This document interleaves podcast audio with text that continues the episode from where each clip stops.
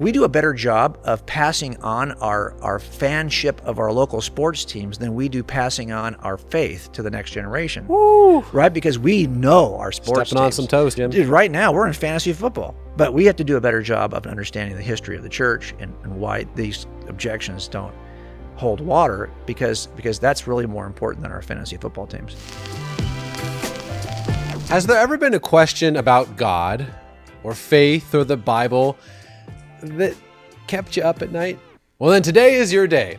We've asked folks to send in those deep, dark, uncomfortable, nagging questions because today we're unloading all of them on a professional Christian apologist. This is my friend J. Warner Wallace, founder of Cold Case Christianity, and he's here to take the heat of all your pressing objections. All right, my friend, are you ready for this grilling? Oh my goodness. Not, yeah, go ahead. Okay, so the first one's actually from me, so I'm cheating a little bit. good. Uh, and so, a little bit of background: my entire da- dad's side of the family is Hindu. Okay. In fact, what's up, Dad? If you're watching, and he poses this question quite often, and I, it's a compelling one, which is, "Hey, listen, it's cool what you believe, but you're Christian more than likely because you grew up in the West. If you would have grown up, grown up in India, like me, you'd be Hindu. Or if you grew up in Syria or Saudi Arabia, you'd be Muslim. And are people who grew up in Mumbai or Chennai or, you know, someplace like going to hell eternity away from God just because of where they grew up, or maybe they've never even heard the gospel? It just seems uh, a little unfair. What say you? Well, okay, first of all, is it true that that we it's often true that we grow up in an area where we have access to ideas and we end up embracing those ideas. As a matter of fact, what you believe as an adult is most likely something you got from your parents. We see that kind of transmission of ideas now. But I grew up in an area where I never met a Christian. I mean, I if I don't remember anyone ever like telling me anything about Jesus or inviting me to church, yet here I am. Um, so I don't know that it's always the case. And certainly the first Christians did not grow up in an area where Christianity was favored. Hmm, that's a good point. They didn't have anybody around them that was, you know, kind of coercing them into Christianity or even offering the truth of Christianity. They actually came out of an entirely anti-Christian environment, and yet we have a huge movement of Christianity that occurs. I actually think that that God does the work in this, and that that God is the one who reaches us. And he reaches people just like me, who you might think, well, there's just no, how are we going to reach this guy? He doesn't know anybody who's going to, well, God does amazing things. There's a lot of folks, for example, in the Muslim community that will say they were first reached by dreams. Uh, Nabil Qureshi is one of those folks who had a Christian friend who kind of argued with him a little bit, David Yeah. Wood. And he wrote a brilliant book called Seeking Allah, Finding, Finding Jesus. Jesus. that book I cannot recommend. Oh, it's an awesome book. And, incredible. and so this goes to show that, that God has, has the power to send, to reach, to intercede. And so I don't worry about those things. Now, do I feel a burden to, to be the, the, the feet of, you know, to, to use my, my abilities to share the truth? Of course I do. Uh, but I also know that God is in control. Let me press you a little bit. So, what about monks who are, you know, really pressing into their Buddhism, or you know, uh, Hindu priests at, at at temples in Kerala that are really pressing into their Hinduism to find God? Does it does it seem unfair that God would abandon them? Well, it's okay. So there's there's there's belief in the true God, and there's everything else in a hmm. huge category. So as an atheist, I was for many years pressing into my atheism. Honestly, I loved the sciences, and I thought that Christians were such fools that the only people I ever knew who were Christians were not as a kid. It was as an adult when I was making arrests. The people I was taking to jail would tell me they had just gotten saved. They were Christians. Oh, I, sh- I, know, I know better. I shouldn't do this. You know, I'm a, I'm a Christian. I go to church. I'm like, really? Okay, so if that's what it is, I just pressed even harder into my my my non-Christian beliefs. If you were somebody who was dying of tuberculosis, and I know the cure is isoniazid, but you are committed to Tylenol. You think Tylenol I, that's cheaper, I can get it over the counter. And I really believe that Tylenol, I sincerely believe that Tylenol will, will cure my TB. Um, well, should I let you go?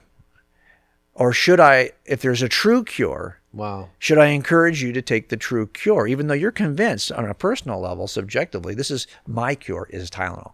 Okay, well, I could let you go, but it is going to result in your death. At some point, if there's a truth about the cure for TB, I should share it with you. Now, we're all facing death and at some point. we're all fa- facing uh, an end to our material existence, right? If you're an atheist. If there's a cure to that, should I share it with you? And you might say, well, no, I like Tylenol. I like this other thing. I find purpose in this other thing. But if it's true that there's a cure, and it's and like every other cure, it's the cure. Should I share it with you? Um, I think I should. Yeah. And why would you be surprised that all the alternatives would not work? If there's one true cure, hmm. this is true in a spiritual sense too. If there's one true cure for your spiritual death, Wow. shouldn't I share it with you? And why would you be surprised that not every cure will work? And that some people hmm. will be sincerely committed to their other notions of their cure, but could be sincerely wrong at the same time. I've never heard it put that way, but that makes a lot of sense. And so it's just a matter of us deciding is this objectively true? Let me just rabbit trail for a second with Yeah. you. Look, we all know the world's got lots of subjective claims. So if I said to you that ice cream is the best dessert, well, that's my subjective view. That claim is grounded in me as the subject. So we call that a subjective truth claim. But if I say that isoniazid is the cure for TB, well, I don't decide that with my will. I don't decide that with my opinion. That's grounded in the thing called isoniazid. It's grounded in the object. Come on. And so that's an objective truth claim. Now, look, if I said Tylenol is the cure for TB, that's also an objective claim because it's not grounded in your opinion. It's grounded in you're making a claim about Tylenol. Okay, but here's the problem it's false. And so there are false objective claims. As a matter of fact, once you discover that a claim is objective, grounded in the object, rather than subjective, grounded in the subject, the only thing left to do is determine if it's true or false. Wow. So the claim that God exists, that's not a subjective claim. That's an objective claim. He may not exist. It could be a false objective claim, but I can't make it so by willing it. I can't keep it from being so by willing it. It's not grounded in me as an opinion. It's grounded in the object known as God. If I said to you, Jesus is the only way to God, that is also an objective claim about reality. I can't make it so by desiring it, and I can't keep it from being so by desiring. It. It's grounded in the nature of the object known as Jesus. So we have to ask ourselves the question it's not as though all of these things will cure TB. They all could fail or one could succeed. They can't all succeed because they make absolutely opposite claims. So if Christianity is right, then Hinduism is wrong. Hmm. If Hinduism is right, Christianity is wrong. They make opposite claims. So, so the question is, are any of them right? And if they are, should we all start paying attention to that one? That's what we have to do. Wow, that is extremely, extremely helpful.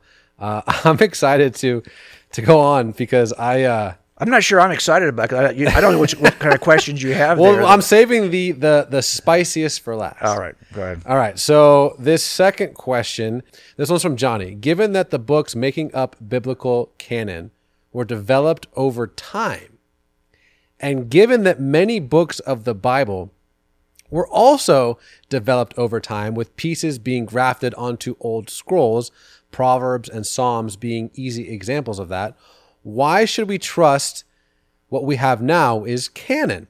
What makes it different than any other man made writing like the Quran or the Book of Mormon? What can we point to, especially in history, that bears out that this was inspired by God? Oh, golly. Okay, so there's a lot, lot to answer there. I'm going to try to give you the shortest possible answer. Okay, first of all, the idea this is kind of cobbled together over time is simply untrue, and it can be demonstrated with the evidence that it's not cobbled together over time. So I'll just go the longer way. We test uh, accounts in history. We test accounts in even modern, even current history. If I have an account from 35 years ago where somebody says this is how the murder occurred, I worked cold cases most of my career, so this is always the nature of my cases. They are unsolved murders. You test eyewitnesses under four criteria, which we have already talked about. But it's, it's are they written early enough? Because if that's the case, we don't have to worry about them being cobbled together over centuries. Two, can they be corroborated in some way? Three, uh, have they changed over time? That's a big claim you're trying to making here. And four, is there a, a reason why they might lie to us, a bias? Well, let's go to the. This is kind of centered on the third question: Have they changed over time? So here's what we do in crime scenes. We we ask the question uh, because it could happen. You could have some piece of evidence in the crime scene, and 35 years later, I bring it to trial in a cold case, and sure enough, I don't know if somebody pulled it out of property and changed it 10 years in, and nobody saw it. So now I have this tampered piece of evidence. Kind of the same claim is happening with the scriptures, right? You have some version of Jesus, but they added a bunch of stuff we can't trust, and then we get it in the canon of scripture. Well, how do we test that? Well, we ask a question in the crime scene. Hey, was there somebody who saw that like who's the officer who collected that evidence and back in the day believe it or not we didn't have a lot of csi officers back in the 60s and 70s the officer may have collected it himself he maybe he took a polaroid he wrote a report, certainly, describing the piece of evidence. Then he brings it to the property room where they make another report, whether they're receiving. If my, my dad, for example, was a cop, if he touched it as a detective, he would make a report about what he saw. Then he brings it to the next guy. They write a report, brings it to the next guy. By the time I check it out of property 30 years later, I'm writing a report. Now I've got image after image mm. after image and report after report after report over time and they are like links in a chain that connect the past to the present. And I tell you what, that description of that piece of property better not change. Whatever I'm describing over here 30 years later, it better match the very first description. We call this, in evidence terms, the chain of custody do we have a chain of custody that is uninterrupted, that we can actually see if the evidence has changed along the way? Well, the same thing can be done with the New Testament. So if John is our author of a Gospel of John, like who are the officers he gives it to? I'm not sure what John's Gospel says. For all I know, John's Gospel is very, very simple. It's a Jesus who's not miraculous, maybe. Maybe all that stuff was added. How do I know? Well, who did he give it to? Who's the next link in the chain of custody? He had per- three personal students Ignatius, Polycarp, and Papias. Lucky for us, they wrote about what they learned, sitting at the feet of the eyewitnesses. So I can read their documents. We get seven letters from Ignatius, one from Polycarp. We can see is Jesus less spectacular, or are all the divine elements of Jesus available in the very next link in the chain? Mm. Their student is Irenaeus. We can check him. His is Hippolytus. We can check him. And you keep on doing this through history to see if the thing has changed. If what this claim is, is this has been cobbled together. No. The Jesus that we know today, the, the miraculous, born of a virgin, worked miracles, raised from the dead, ascended into heaven, that dude has not changed. Those claims have not changed. They're present in the very first link, second link, third link, fourth link. There's no adaptation. If you want to say he's a late legend, he'd have to be two things late and a legend, and he's neither. Mm. So we can't. That I, am one thing I'm, I'm certain of is the story of. You can still reject it, but to argue that I'm rejecting it because it's changed over time is just it just doesn't match the evidence. Wow. So I think in the end, uh, I never had a problem with with that. But here's what's even I think more astounding about it is that what's in your canon. There were some books that the early church used that are not in your New Testament. Hmm. First Clement.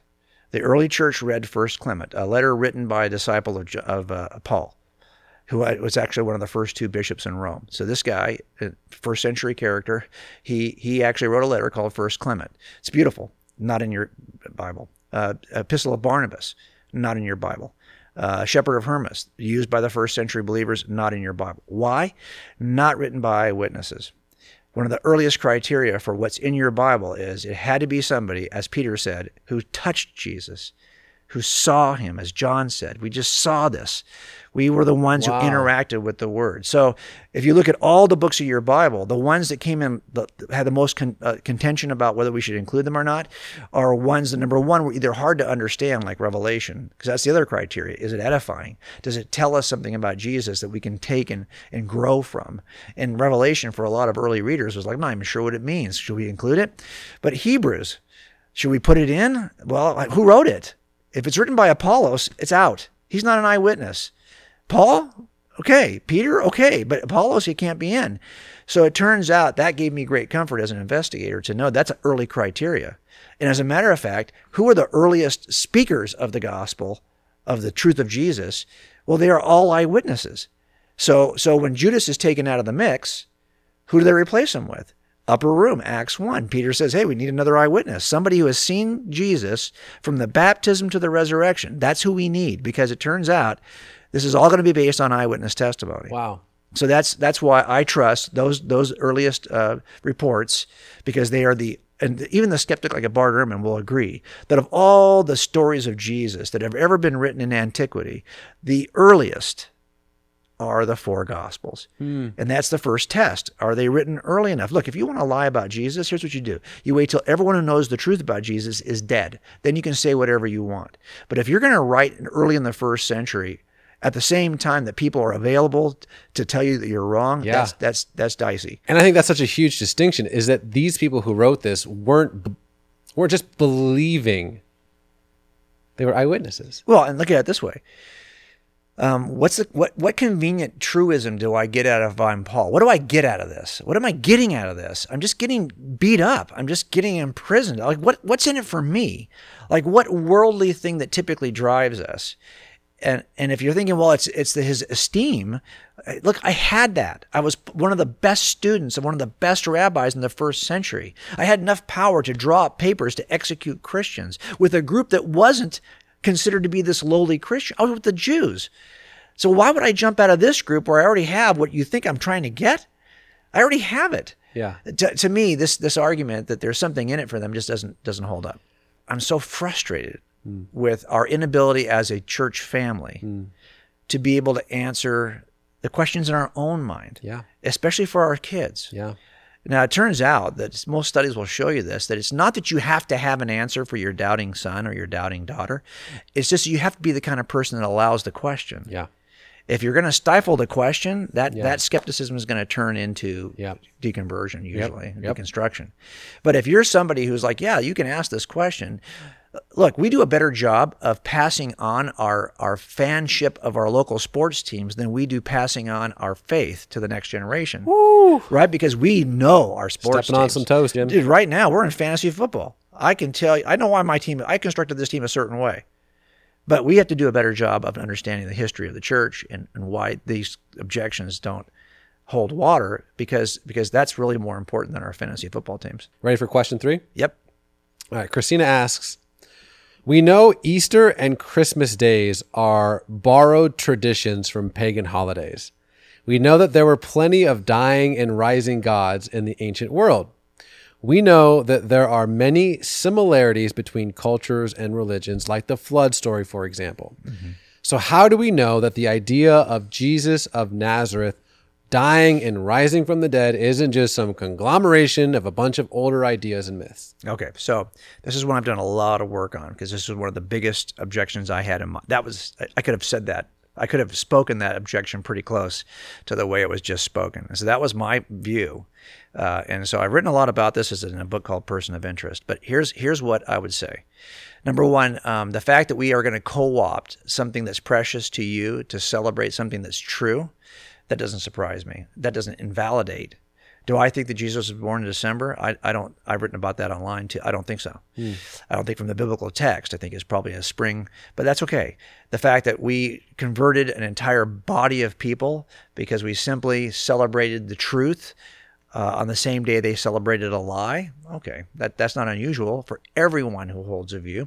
But here's a more important claim: Is Jesus just another dying and rising Savior? Because there seem to be similarities. Here's what I did: Most people make these claims when they haven't really studied the mythologies they say that that, that was copied for Jesus. Oh, he's like Mithras. Oh, he's like oh, Horus. He's like Osiris. Read those mythologies. And here's what I did: I went back and I read all of the major mythologies and I made a list of any time I saw a similarity between all the mythologies. And what I discovered, like 15 common characteristics of these ancient stories about God.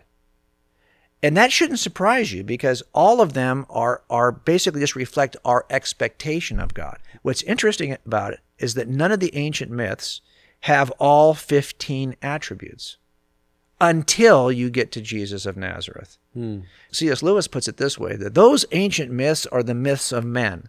He's using the word myth uh, to mean a, not a lie, a story about God. Whereas Jesus is the myth of God. Those were the works of men who were thinking about God. Jesus is God incarnate who actually personifies every expectation of the ancients.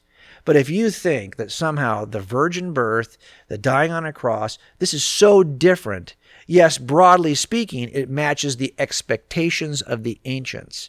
But wouldn't you want that to be the case? Like, yeah, if you're thinking hard about God, you're going to, this is what Paul says on Mars Hill. He says, You people here are very religious. You got all kinds of monuments. There's one here for the unknown God. Well, tell you what, you're kind of right and kind of wrong. Hmm. I'm here to introduce you to who we saw with our own eyes who will blow you away, who will meet every expectation and more that you have for God. Why? Because he is God. So don't be surprised that the real God will meet your expectations. If you think hard about God, some of those expectations will be met. Some places you're just going to be wrong.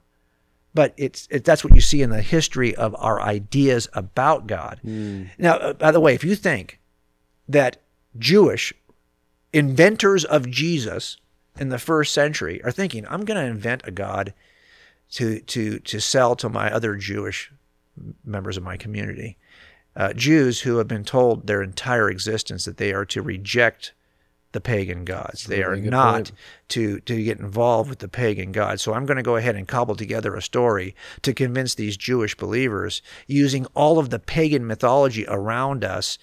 Okay, that's like the worst strategy possible for this particular group. Right. But if it just so happens that the story of Jesus is true and he might meet your expectations, it's not just the pagans, I say pagans, I mean the non Jews, that he meets expectations. Well, it turns out if I described the attributes of Jesus, I could very well be describing David because so much of David's story matches Jesus, or Jonah, or Joshua, it turns out that the same expectations have been developed within the Jewish community because the t- archetypes, the, the patriarchs, have they foreshadow Jesus. So Jesus comes the one man, the one God who comes and meets all the expectations of the non-Jews mm. and all of the types of the Jews. Wow. So he, he to me, all that stuff about how similar he is to ancient mythology is not an evidence against Jesus. It's an evidence for Jesus. Mm. Wow. You That's say, a long answer no, to a short you, question. You just say That's, it so eloquently, and I'm I'm just so thankful because uh, it's it's beyond helpful. There's obviously a, a lot more questions we could we could get after, but there's there's one that that that always comes up. That's uh, the spiciest of them all. All right, we'll have this be our last one. Okay. Uh, this is the one that when we kind of polled people like, hey, what would you want to hear? This is the one that keeps coming up. All right, here it comes. Can there be an all good all powerful, all knowing God coexisting with the evil in this world? How can a benevolent God create a world with such suffering? Why doesn't all good God allow evil? Why doesn't he just intervene to stop evil? Okay, a couple of things here. This is a harder question to answer because if you asked me, I often get asked this kind of question why if there's an all good, all powerful God, even if there isn't, why did this happen to my 10 year old daughter? And I had a case like that. It was my dad's case first. It was a 1972 murder. 10 years old, terrible, brutal murder. I was 11 at the time, and it shook us. And years later, when I reopened it, that was a question that gets asked. Why, why, how could anyone do this? And why would this happen to my daughter? Well, it turns out that question requires a number of variables. That's how we solve the case. So, in a similar way, if I answer this question broadly, why does evil occur in a world that's supposedly governed by an all powerful and all loving God? Well, there's a number of variables. Why would you be surprised?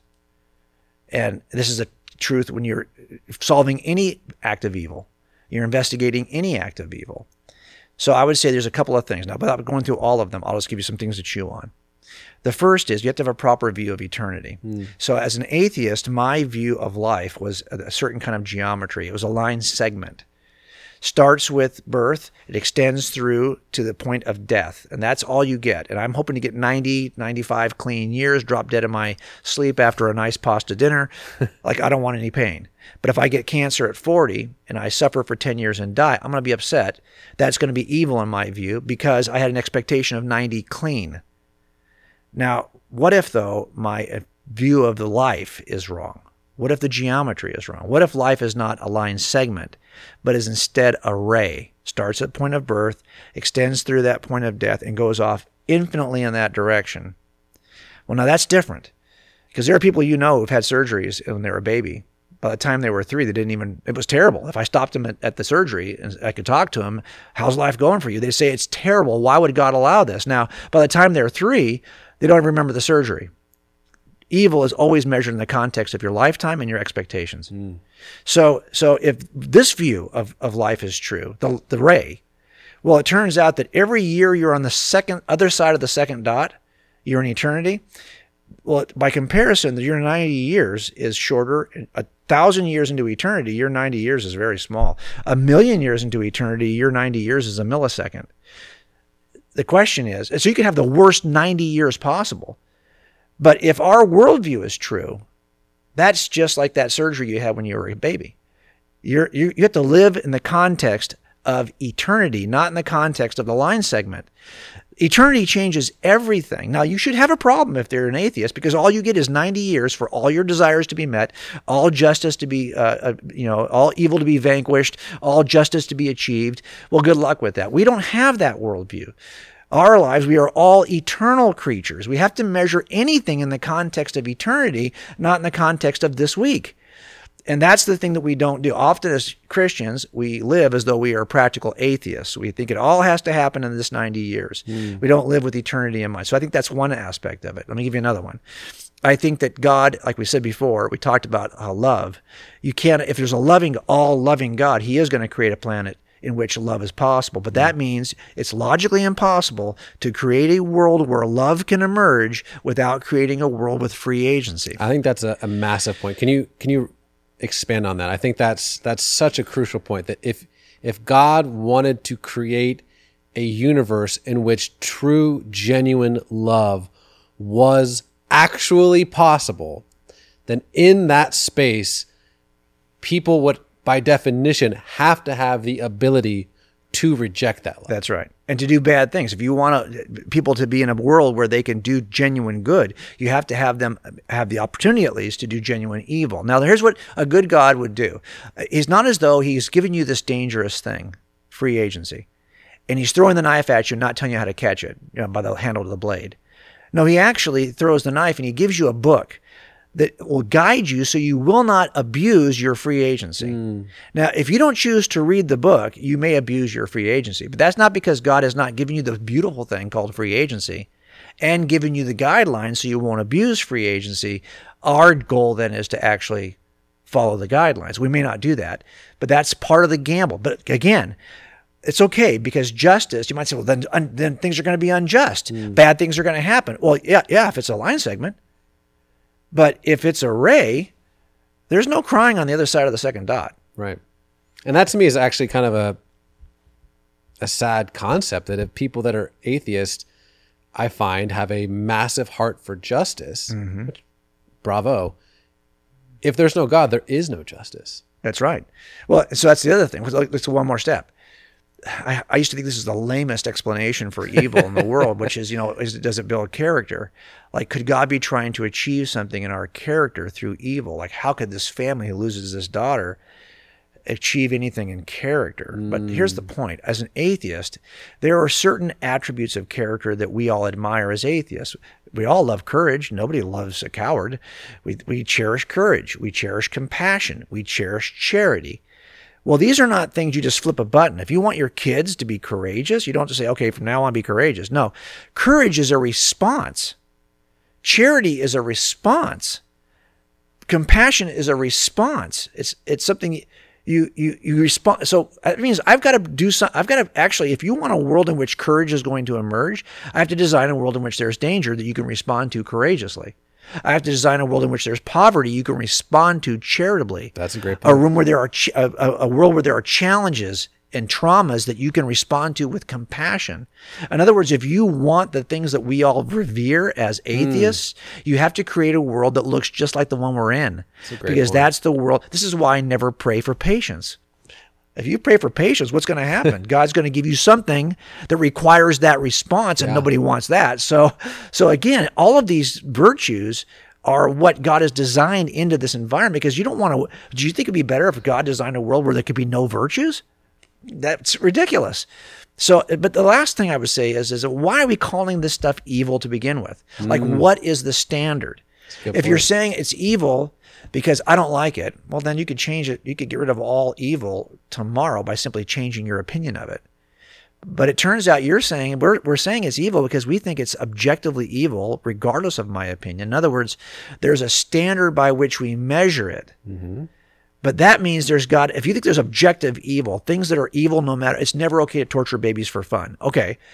If that's an objective evil, there'd have to be a standard of righteousness that is objective that you're using to measure and by comparison in other words if evil is the shadow i think lewis also talked about this then then if there's no light there are no shadows. So to argue that i don't like that there's shadows means that you have to first admit there has got to be light mm-hmm. so, in the end, evil does not work as an evidence against the existence of an all powerful, all loving God. It actually is an evidence that there is one, because that's the standard that you think is missing here. Now, the question is, why would God allow this to happen? Well, that's what we're talking about, right? Is that why would, he would, one last thing on this. When, when someone offers this objection and they're saying there's an all loving, all powerful God, so there's the problem. He can't be both. Either he doesn't care, he could stop it, but he doesn't, or he can't stop it, then he's not all powerful. Well, there's a that's not the limited definition of God that we believe as Christians. God is just all loving and all powerful. You're missing some dimensions of God. One of the dimensions you're missing is that God is all knowing. Now, an all knowing God might allow evil because he knows something that's further down the domino chain than you do. He knows what good. I work a lot with officers who have suffered trauma. And if you suffer trauma, you're going along at a certain pace and you get the trauma knocks you to your knees. And if you stay down there and you can't perform anymore, you're suffering PTSD. If you can suffer the trauma and get back to where you were before, we call that resiliency. Mm. But if you suffer the trauma, I could actually help you to do even better than you were before the trauma. That's called post traumatic growth. How do you do it? Well, the secular studies show it. It's called meaning making. It's trying to find sense in why this aspect of my life is part of my overarching story. No, I don't call it meaning making. I call it meaning finding because we can't just make up our own meaning. Right. But if there's an objective meaning to this, some reason why this might have happened to you because there's something unbelievable that's waiting for you to do. It's part of the overarching purpose of your life. You will grow on the other side of the trauma. Hmm. You have to find its place in your story. And if you don't have God's story to base it on, Yeah. Joseph knew God's story when he's in prison for a decade. He knew that it's, this is still part of the overarching story. He didn't lose his hope. If you don't know your place in the overarching story, if there, if you don't think there is an overarching story, then it's what Dawkins says: the universe is just blind and pitiless. Hmm. It doesn't care about you. There is no good. There is no bad. It's just a matter of opinion. Just get over it. On the other hand, if there's a God who loves you, this event, this evil, might be part of the overarching story of your life. Wow. And that's what we're called to figure out. Well, that was only four questions, so we need to obviously have you back. Uh, speaking of which, if you have any questions uh, about anything, about anything that uh, my friend Jim here said, please, please put it in the comments or different questions, one that wasn't one of these four, because we're going to obviously have to have you back uh, because there are. I, I think that the most important thing is listen, questions are fine, Un- unanswered questions are where people get in trouble. So, uh, J. Warner Wallace, thank you so much. That was awesome. Thanks for having me. I appreciate you.